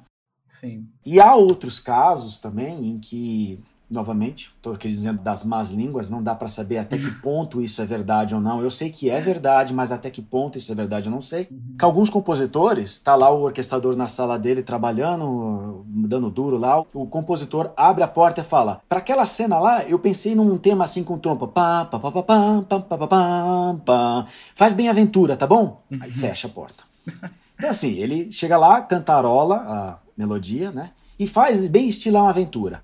Aí você ouve aquela música, né? Toda aventureira lá do filme e tal. Sim. E no final aparece lá, Music Composed by. E o nome do orquestrador nem aparece, né? Então, você tem isso aí no. É, que é, isso é o chamado ghost writing em Hollywood, né? hum. né? Ghost writing. É onde, o, na verdade, o, quem é responsável por fazer toda aquela sonzeira lá é o orquestrador, mas o nome dele não aparece. Uhum. É, e ele é responsável por fazer o nome do compositor que já é consagrado, né? Não vou citar nomes aqui, enfim. Pode é, ficar à vontade. Cabe, cabe a cada um aí ir, ir atrás desses nomes, né? Mas Sim. Independente se o compositor ele lança a mão desses ghostwriters, uhum. eu ainda acho que ainda também tem um, uh, o compositor ele não chega num, num patamar de compor para um filme de Hollywood sem ter o seu merecimento próprio também, tá? Sim. Então não, eu não estou querendo falar mal de quem faz uso disso. Uhum. Mas eu no meu caso não contrato o orquestrador, eu faço as minhas próprias orquestrações e mesmo se um dia eu fosse contratado para fazer um grande filme de blockbuster, uhum. eu não faria ghostwriting de forma alguma. Provavelmente eu lançaria a mão de um orquestrador para mim, fazendo da forma antiga, né? Onde você já sabe o que você quer, você já só manda um esboço para o seu orquestrador poder colocar ali é, as notas repetidas e não ficar tendo que repetir notas, né? Copy e paste. Uhum. Sim. Então é, é, isso, o trabalho do orquestrador tem se diversificado muito. E é também para quem está começando aí, quer começar é, nessa carreira aí de música, uhum. é uma carreira, assim, digamos, interessante. Se você não se importa em ter créditos, mas se importa em poder pagar suas contas em dia, Sim, é. morar num lugar legal, é, também é uma boa você ser orquestrador. Eu mesmo já fui orquestrador de outros compositores. Sim. Né? É um trabalho que, assim, vale a pena. Paga, paga muito as suas contas em dia, te paga bem, né? Quando você vê a trilha lançada lá, todo mundo falando, nossa, que coisa, cara, você é um compositor fantástico. você sabe que ali 95% das notas que estão tocadas ali foi você quem colocou? Não foi compositor, mas faz parte. Você aceitou isso, o compositor te contratou e você tem um bom relacionamento com ele, você não tem do que reclamar. Uhum, é fazer e acabou. A única coisa que a, nós, orquestradores, quem trabalha de orquestrador, está lutando mais é por ter o seu nome no crédito. Sim, sim. Então, assim, você nunca vai ter aquele nome grandão lá, Music Composed by, o que às vezes é até composed by o orquestrador, tá? Às vezes, em muitos casos, é, é 100% Sim. do orquestrador, mas aparece o nome do famosão lá. Mas, pelo menos naqueles créditos pequenininhos lá que ninguém lê, né? Mas, enfim, pelo menos na, naqueles créditos lá é ter um nome um pouco mais à vista, entendeu? Sim. E quando leva o Oscar é o compositor, né, que vai receber. E aí, como é que fica? Você criou um negócio lá e tá ganhando o Oscar, você fica tipo, ai meu Deus. Então, nessa questão de premiação, é, falando especificamente do Oscar, um dos compositores que faz ghostwriting é o Hans Zimmer, tá? Uhum. E ele, alguns anos atrás, ele tentou inserir esses ghostwriters junto com ele para receber prêmios. Sim. Só que no caso do Oscar, por exemplo, o Oscar ele não dá prêmio de melhor trilha sonora para um grupo de compositores, ele dá para um compositor. Uhum, sim. Então ele não podia colocar o nome desses ghostwriters lá. Então é, é, bastante complicado, às vezes, você ter toda essa burocracia, você já tem um paradigma de décadas ali que está acontecendo naquela premiação e você ter que trocar. Então, assim, não é fácil fazer justiça por esses orquestradores. Mas vale a luta, né? Vale a gente continuar tentando e falando dos orquestradores, falando desse trabalho importante que eles têm. Sim. Que muitas vezes eles salvam a música de um compositor, às vezes a música realmente chega toda, enfim, vou nem falar o nome aqui, mas chega mal feita e é nossa obrigação fazer com que aquilo soe bem, né? Isso é um trabalho inestimável, né? Tem um valor inestimável. Nossa, com certeza. E aí, no final, aparece lá o compositor consagrado. Faz parte, faz parte. É. É um trabalho meio ingrato para o artista, Sim. né? Porque eu fico pensando assim, como o artista, ele tem aquele, quer queira que não, tem aquele ego, né? De, de dizer, de querer aquele reconhecimento, uhum. de querer cara, foi eu que fiz isso, você sabia que foi, foi eu Mandou áudio pra mãe, mãe, fui eu que fiz isso. É, mãe, não, não apareceu meu nome, mas foi eu, sabe? E aí não acontecer isso, eu acho que assim, é meio injusto, né? Sei lá, é, é. Chateado é, agora. É, é, injusto, né? Mas foi aquilo que eu falei. Se você. É, se a sua prioridade não é reconhecimento e é ganhar dinheiro, né? Faça. É. Cai pra dentro. É. E também pode ser uma porta de entrada, né? Às vezes você entra nesse ramo, faz muitos contatos e depois você já tá ali realmente dentro da área e fica mais fácil. Então. Ou não. É, é complicado isso. Essa é uma pergunta que eu já me fiz várias vezes, mas existem pouquíssimos casos de orquestradores que se transformaram em compositores. Cara, que tristeza. Uma das razões é bem óbvia, tá? Isso quem me respondeu isso foi o Conrad Pope, o orquestrador do John Williams. Hum. Você tem um código de ética para trabalhar com o pessoal é, em grandes filmes. Então, você em momento algum vai querer se sobrepor ao compositor. Você tem que ser o orquestrador, você vai lidar com o orquestrador, você provavelmente nunca vai ver o diretor, nem os produtores, porque você é do time da pós-produção, então não interessa. Quem lida com você ali é o compositor, o copista, o contratante, sabe? E mais nada. Quem lida com os diretores lá, ou com os produtores, é o compositor. Uhum. Então, é, a partir do momento em que as pessoas percebem que você está querendo se sobrepor e mudar de patamar dessa forma, você já não é mais chamado. Caramba. Então, é, esse código, esse código de ética e essa conduta consegue fazer uma carreira, uma carreira prolífica de orquestrador é, em grandes filmes. No anonimato, né? No anonimato. Estou pensando aqui num documentário pra gente fazer e caçar todos Cara, esses imagina. orquestradores anônimos. Deve ser interessante mesmo. E Lúcio, você costuma ir atrás das trilhas dos filmes que você gosta? Se, tipo, você foi no cinema, assistiu aquele filme e falou, meu Deus, eu sei que o Lúcio é muito fã de La La Land, eu também sou. Eu amo La La Land demais. E, assim, você saiu do cinema e correu pra, sei lá, ouvir a música no Spotify, precisar no YouTube, né? E, assim, na sua adolescência, você já teve aqueles CDzinhos de trilha sonora? Você chegava a comprar trilha sonora? Eu não comprava trilha sonora de filmes, mas era muito comum, acho que mais do que filmes na, na minha adolescência, era a trilha sonora da novela, né? Sim. Nossa, é verdade, viralizava. A Globo né? tinha muito isso com a som livre, né? Por exemplo, se você pega a trilha sonora de Laços de Família, por exemplo, Love by Grace é, não é a música da Lara Fabian, é a música que Camila. Sim, para sempre. Rapou o cabelo para sempre. Então, assim, da minha época de adolescente, né, também fazer igual o Leandro fez aqui, não precisa dizer em que ano foi. Ai, Mas era muito comum essa questão de trilha sonora de, de novela. Tinha né? a trilha sonora nacional, internacional, né? Era, no dois verdade. CDs, exato, vendia separados, verdade. Agora que Cara, que, Saudade disso, meu Deus. Eu tenho saudade não, cara. Eu cheguei a comprar a trilha sonora de filme. Eu me lembro que uma trilha que eu tive foi a trilha do primeiro Homem-Aranha do Sam Raimi. Eu comprei essa trilha porque eu era fanático pelo filme. E eu ouvia assim, ó, interminavelmente. Gostava muito, mas eu comprava essas trilhas.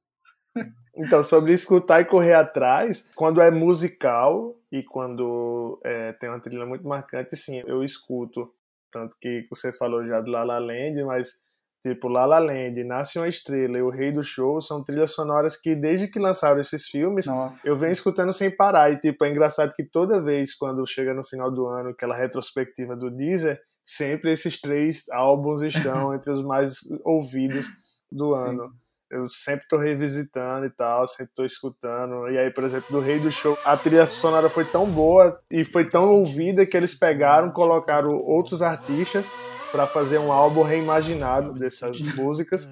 E aí lançaram com outros formatos e eu escuto também esse álbum. Então, assim, quando é de musical, eu gosto muito de ficar escutando. É, nossa, La La Land, eu consumi a trilha sonora de La La Land, ainda consumo, eu ouço sempre assim, mas cara, que é uma trilha que me deixa muito feliz, muito alegre. Gosto muito de La La Land.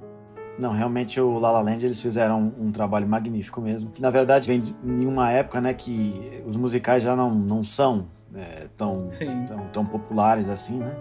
Mas uhum. conseguiram emplacar um ali, né, no meio e eu achei Nossa, bastante sim. interessante. Realmente e eles pegam muito bem ali a vibe de Los Angeles. Para quem uhum. morou em Los Angeles, eu posso falar. Realmente ali eles, eles pegam bem a vibe ali daquele City of Stars mesmo, é tudo aquilo Sim. lá e aquele sofrimento mesmo. Muita gente não, não tem dinheiro para pagar o leasing do carro, da, da casa. É, é aquilo mesmo, é aquilo. então foi bem realista mesmo. Chupa haters, a gente sempre fala que La Land é um hino, uma é coisa um incrível. Hino, As pessoas gente, falam, não, o filme é horrível. Nossa, é incrível, para prosseguindo, né, eu queria comentar uma coisa muito rápida, que a gente até chegou a citar o Hans Zimmer, mas eu acho que fazer um episódio de trilha e não falar do Hans Zimmer é um pecado. E é uma coisa que tempo e música estão sempre interligados. O Hans Zimmer, para quem não sabe, é um compositor incrível. Ele trabalhou muito, assim, destaque no, com filmes do Christopher Nolan, A Origem, Interestelar, Dunkirk, a trilogia do Batman. E assim, eu queria saber mais do Leandro, é esse processo das trilhas na montagem, né? Na, na pós-produção. É, acho que você pode explicar um pouco melhor que isso. E aí tem um exemplo também do ritmo de fuga, que é um filme muito bom que lançou e é um filme que foi montado junto com a trilha. Tanto que o filme foi até indicado ao Oscar de mixagem de som, é, edição de som também. E, assim, como é que funciona essas trilhas do Hans Zimmer que são ritmadas, assim, são feitas junto da montagem, o filme tem aquele ritmo? Então, o Hans Zimmer é um exemplo perfeito para a gente poder falar da modernidade quando você tem uma trilha que ela não pontua mais os acontecimentos, né? Uhum. Na verdade, o Hans Zimmer ele tem ditado o caminho que a trilha sonora vai dar já há pelo menos um pelo menos uma década, né? O que ele faz viraliza e todo mundo de repente está fazendo. Sim, sim. Tem uma razão para isso, né? O Hans Zimmer ele usa muito tecnologia. Ele não escreve partitura, ele compõe direto no computador. E é assim como, digamos aí, sei lá, a grande maioria dos compositores estão fazendo hoje, né? Eles estão compondo uhum. direto no computador. Então tem essa facilidade de seguir o mestre Hans Zimmer dessa forma, né? Talvez nos últimos 20 anos, Hans Zimmer seja o compositor que mais pegou os grandes blockbusters para fazer. Em termos de blockbuster, ele superou o John Williams, né? É, ele a, tinha aí até poucos anos atrás aí era Hans Zimmer para todo lado. Depois que ele fez o Dark Knight lá, Sim. É, onde tinha aquele ostinato que ficava repetido. Sim, e isso é muito Christopher Nolan, né? A gente relaciona muito a trilha com o diretor, né? Pois é, ele mesmo fala numa das entrevistas que ele fez esse ostinato, de repente é, ia o outro diretor lá pedir para ele fazer uma. Mas eu quero aquilo que você fez lá no Dark Knight. Não, mas, eu, mas eu, vamos fazer um. Não, eu quero aquilo. Um atrás do outro pedindo a mesma coisa, entendeu? Então, às vezes, a gente, nós compositores, a gente quer inovar um pouco, né? Fazer uma coisa diferente, mas uh, talvez o que a gente tenha feito seja tão bom que aí o, pessoal quer que a gente repita, né? Tem que fazer mais, né? É, é um caso, né? O, Hans Zimmer é, é um outro compositor icônico, né? Uhum, sim. Eu, no meu processo de composição, eu me identifico muito mais com o John Williams, que é um processo mais artesanal onde eu, eu, sou responsável por escrever a partitura, escrevo partitura, não componho com, com samples, toda essa tecnologia que tem aí e tal. É, eu sou bem a moda antiga.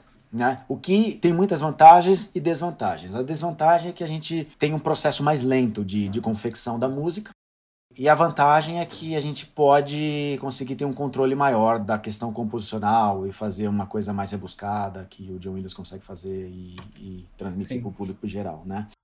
Uhum. É, agora o Hans Zimmer, o processo de composição dele, de uns anos para cá, tem sido o seguinte. Isso tem a, a, a, ver com aquilo que a gente falou, de escrever uma suíte, fazer para o ghostwriting. Ele mesmo fala isso em uma das entrevistas dele, que quando o diretor chega e explica a concepção do filme, qual é, qual é a cor do filme, uhum. dá o roteiro para ele, ele analisa a cara daquele filme e ele compõe uma suíte. Suíte, novamente falando, suíte é uma é um conjunto de ideias, né? Então ele faz uma suíte lá de 10, 15, 20 minutos. E aí, quando o filme chega já pronto, depois de muitas semanas ou meses, com o timeline fixo, né? Já tem o final cut lá, o timeline, eh, timeline fixo. Ele manda essas suítes para os orquestradores ou para os ghostwriters. E aí o ghostwriter, ele a partir daquela suíte, daquelas ideias que o Hans Zimmer colocou para ele, ele vai montando as ideias dentro de cada cena. Hum, interessante. Então, é, é, é uma forma interessante de você trabalhar, de você dinamizar, né? Você fazer, industrializar, vamos dizer assim, a, a confecção de uma trilha sonora, né? Porque isso diminui muito o seu tempo de, de ficar ali nas peculiaridades de cada cena. Você manda, terceiriza isso para alguém e próximo. Qual é o próximo filme? Aí você compõe mais uma nova suíte, enquanto seus orquestradores estão compondo as cenas, você está compondo uma nova suíte. Polêmico, é. Tem gente que gosta, tem gente que não gosta, tem gente que é, fala bem, tem gente que fala mal, mas enfim, Sim. é o que tem dado certo para ele. Tem dado certo, tem que falar. o Hans Zimmer é o DJ Alok das trilhas sonoras.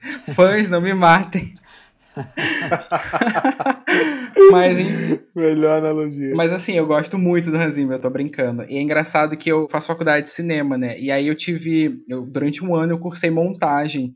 E um dos exercícios que a gente fez por, por quase seis meses era montar filmes em cima das trilhas do Hans Zimmer. Então a gente, principalmente as de Interestelar, a gente pegava a faixa completa e a gente pegava um filme aleatório, né, um comercial, alguma coisa do banco de dados da faculdade, e a gente tinha que montar no ritmo daquela trilha. Encaixa. É, pra gente aprender a montar aí, realmente encaixa e dá um, um comercial aleatório sobre uma família, vira uma coisa de terror e, tipo, as coisas viram outra, assim, quando a gente coloca a trilha. E o Hans Zimmer, eu amo a trilha dele. É, é, recente assisti Tenet, acho que ele compôs um pouco da trilha, depois foi outra pessoa, não sei o que, que rolou, mas tem muito do Hans Zimmer na trilha, assim. Acho que o hum. Christopher Nolan abraçou bastante. Eu acho que o Nolan ama tanto ele que tá, muita gente reclamou que a trilha de Tenet tá mais alta do que a voz. Tá, é, é verdade, tá mais Sim. alto que a voz. E ele fez de propósito isso. é, por, por Nolan, eu não duvido de nada. Sim. Então, a gente está próximo do fim, mas eu queria falar um pouco também sobre os musicais, né? A gente falou rapidinho lá em cima, mas eu queria falar com o Lúcio. Você gosta de musicais, Lúcio? E assim, trilha sonora e musicais tem que estar tá interligado. E por que, que você acha que as pessoas criticam tantos musicais, assim? Tipo, tem aquele lance de do nada começa a cantar, mas por qual motivo você acha que as pessoas torcem tanto o nariz para um filme musical? Eu era uma dessas pessoas até um tempo atrás. eu também mudei, sabia? É, é, assim, eu não sou muito a pessoa que gostava de musicais como Mulan Rouge, Chicago, que a galera fala tanto e tal. Até no episódio recente da gente, que a gente falou sobre filmes que todo mundo odeia e a gente ama, é, eu citei, né, que, por exemplo, eu não gosto de musicais como Os Miseráveis. Uhum. É só cantoria, É né? só cantoria, que você, para pegar uma folha no chão, você precisa fazer cantando, sabe? Então, assim, o ar ofegante da pessoa é cantado, isso aí eu não gosto. Mas até o Leandro citou essa questão de que é um gênero que está meio que perdido em Hollywood. E a gente vê que agora, pelo menos uma vez no ano, está despontando um musical nos cinemas de alguma forma que está né, tentando reerguer esse gênero. Uhum. E aí, tipo, eu citei até três aqui em relação às trilhas sonoras, e eu acho que é, esse é o tipo de musical que eu gosto, que é aquele que tem música, sim, tem músicas marcantes, mas também tem história, sabe, contada, falada, tem diálogo e você vai conversando e aí depois, né, a música se encaixa no momento certo. Uhum eu acho que as pessoas que têm esse preconceito com a música são pessoas amarguradas, né? o pessoal que não gostou de La La Land, eu é, acho que realmente já a tá morto. A pessoa que não gosta de La La Land, a pessoa que não gosta de um Nasce uma Estrela, né, de um Rei do Show. O Rei do Show, por exemplo, o filme não é tão bom assim. É, foi bem criticado. Né? É, a trilha sonora dele é tão boa e os números musicais dele são tão bons que eu passo pano para o roteiro dele que não lê essas coisas, sabe? Porque Sim. é tão marcante a trilha que isso aí supera.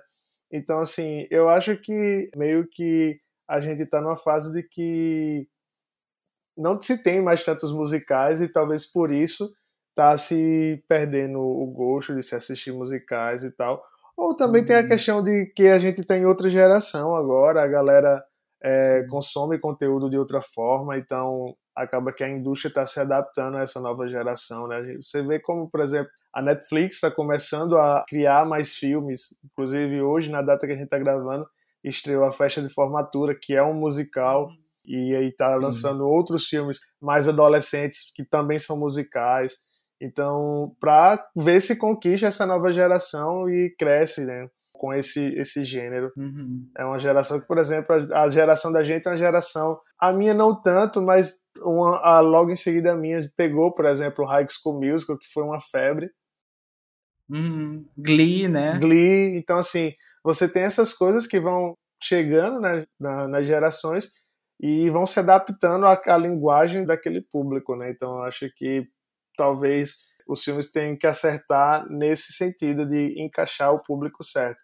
O único musical que eu, hoje eu passo pano e, e, e, me contradizo em relação a isso é o Hamilton, mas porque Hamilton não tem um segundo que não tenha música, né? Mas também é um musical que não entra na minha trilha sonora do dia. Né? Eu até tentei escutar uma vez a trilha sonora de Hamilton, que as músicas são legais na apresentação, mas ela não entra na minha trilha sonora de ficar escutando no trabalho, no carro, em casa, porque aquela música não fala comigo sem a apresentação. Diferente do que, por exemplo, a de Nasce uma Estrela fala, sabe? Do que a de La La Land fala. É, isso aí que você fala, Lúcio, é, é perfeito. É, é, uma questão de, de geração, né? É, a arte é dinâmica, né? Uhum.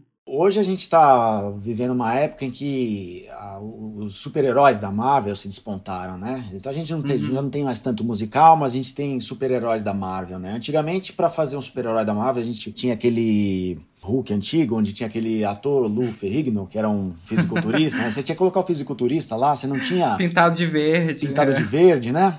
E fazer com que ele ficasse o maior possível, porque o, o verdadeiro personagem é, é, esse dos efeitos sonoros, né? Ele pula 300 metros, né, tal. Então a gente não tinha esse recurso. Então quando começou a ter esse recurso, eu acho que a, a indústria do cinema lançou mão para tudo aquilo que não conseguia fazer antes para poder fazer agora, né? A cena de ação, os efeitos sonoros, é tudo isso que importa hoje. Na questão do musical, é uma teoria só minha, posso estar redondamente errado, mas é, eu creio que o musical hoje ele tem um ritmo que é mais lento do que um personagem, um filme de um personagem da Marvel, né? Uhum, então você, tá, você tem um ritmo no filme, um ritmo de acontecimentos no filme, e de repente você para aquele ritmo para poder cantar.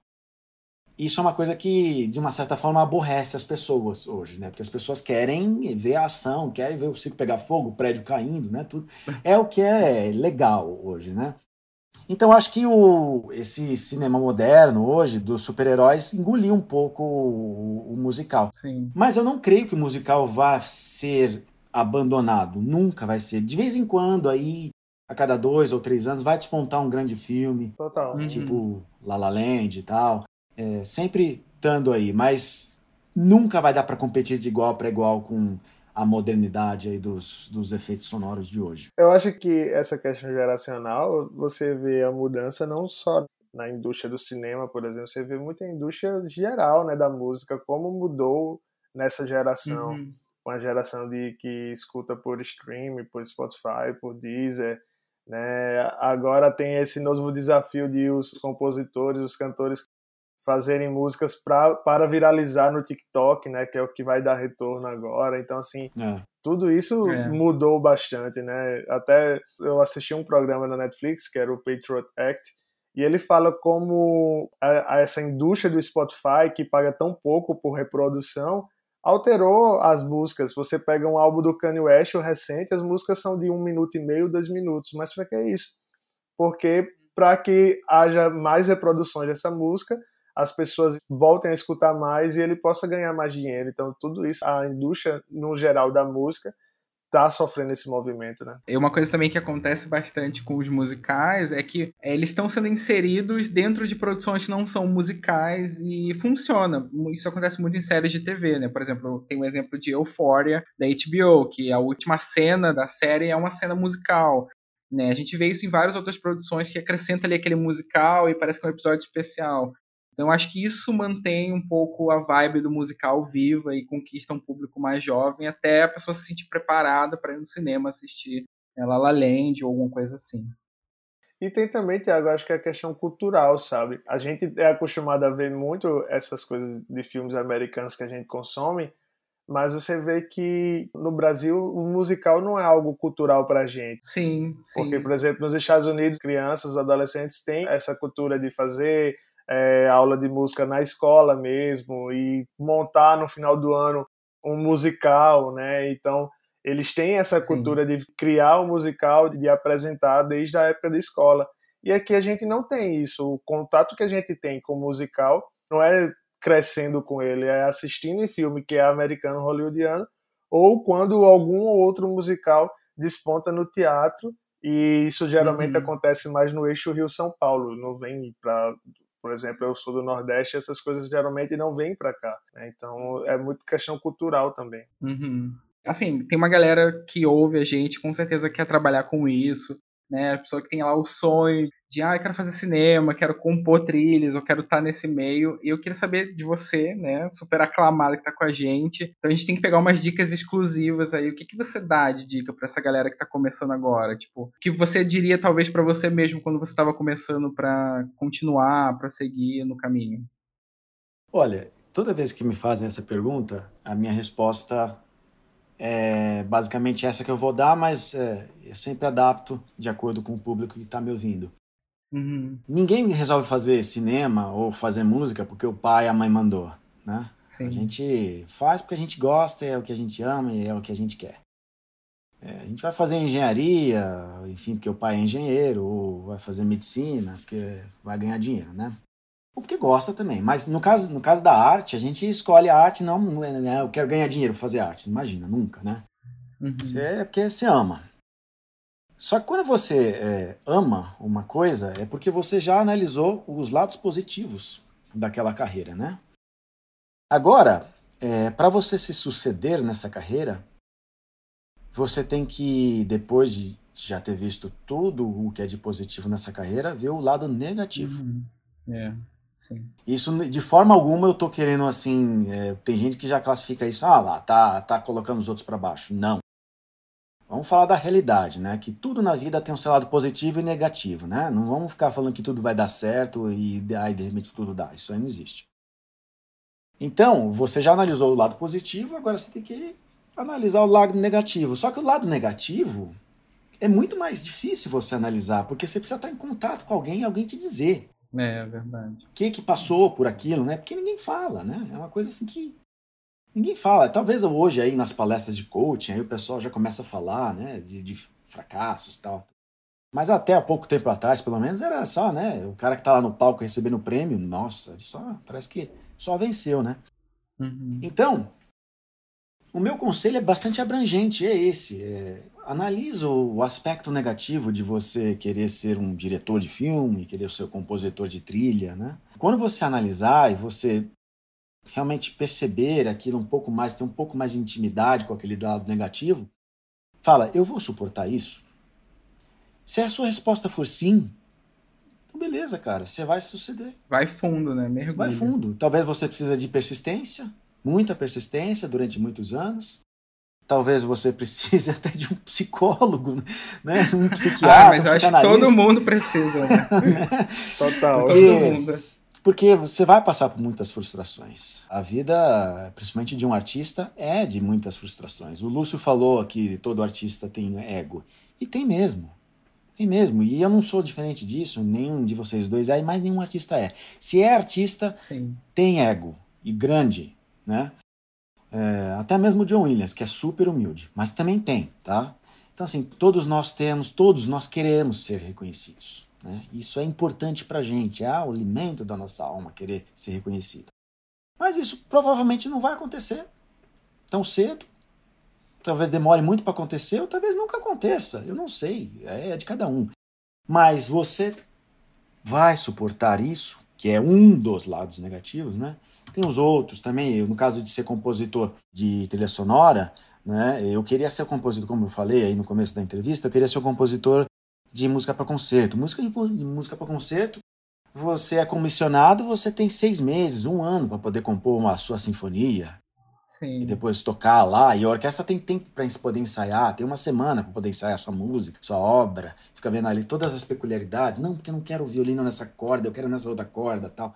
Música para filme não tem nada disso. As, James Horner já teve 12 dias para poder compor a trilha do Troia. 12 dias para poder compor a trilha do Aliens 2.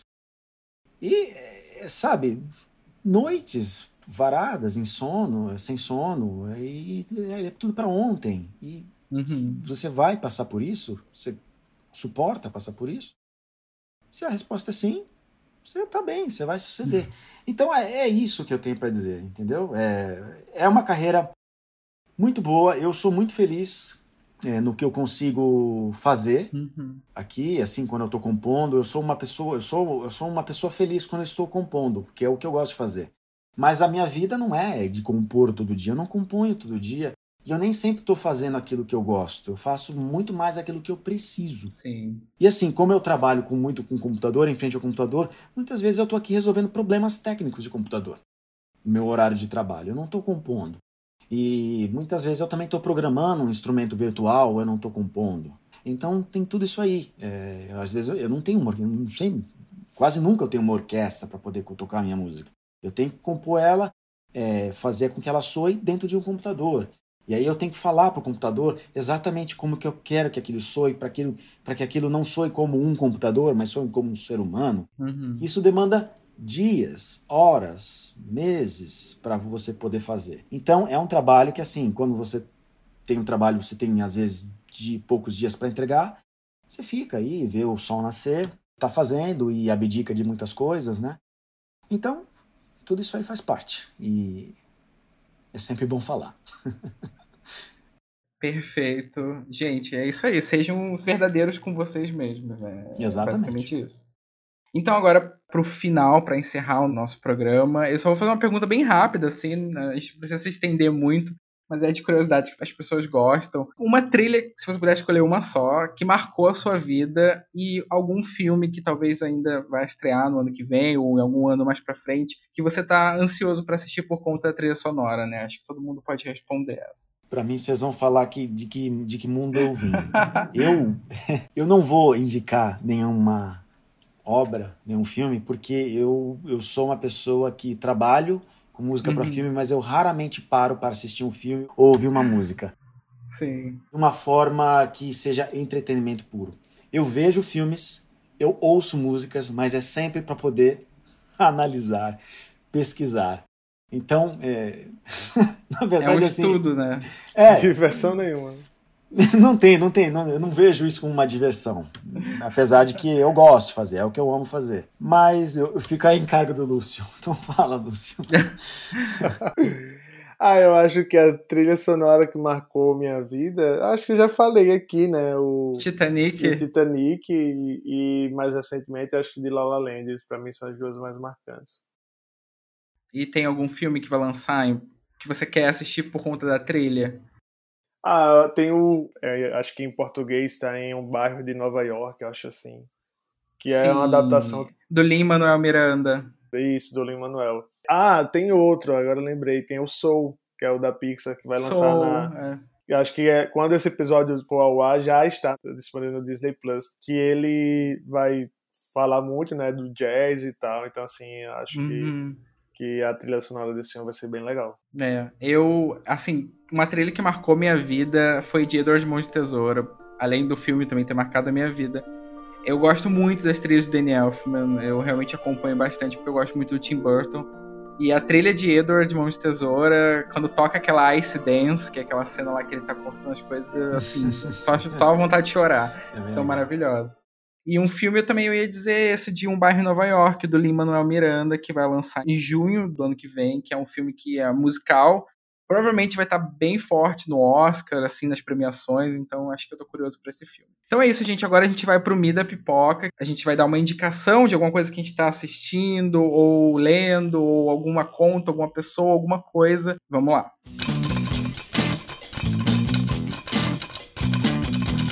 Então, gente, eu vou indicar uma série que é do HBO Max, ainda não chegou aqui no Brasil, não pergunto como eu tô assistindo, né, no método famoso, eu ia perguntar. Famoso serviço de streaming Give Your Jumps, né, e aí é The Flight Attendant, né, hum, eu quero assistir essa. em português seria comissário de bordo, a, a aeromoça, alguma uhum. coisa assim.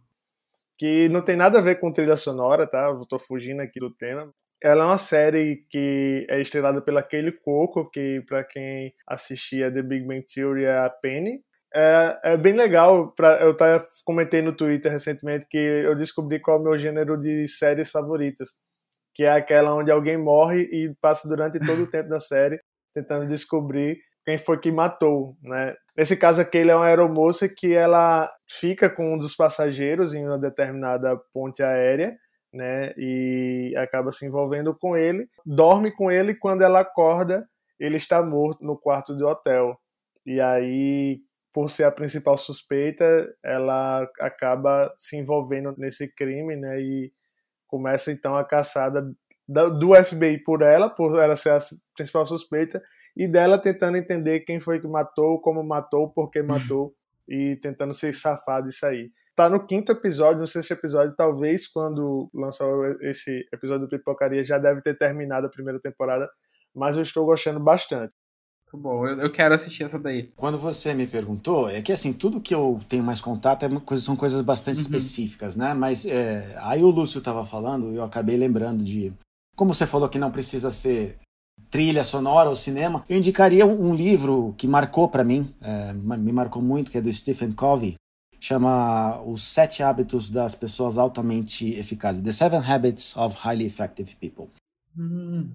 É um livro fantástico que é, ele mudou muito a minha forma de pensar. Na verdade, eu nunca li esse livro, mas eu ouvi ele pelo menos umas dez vezes já.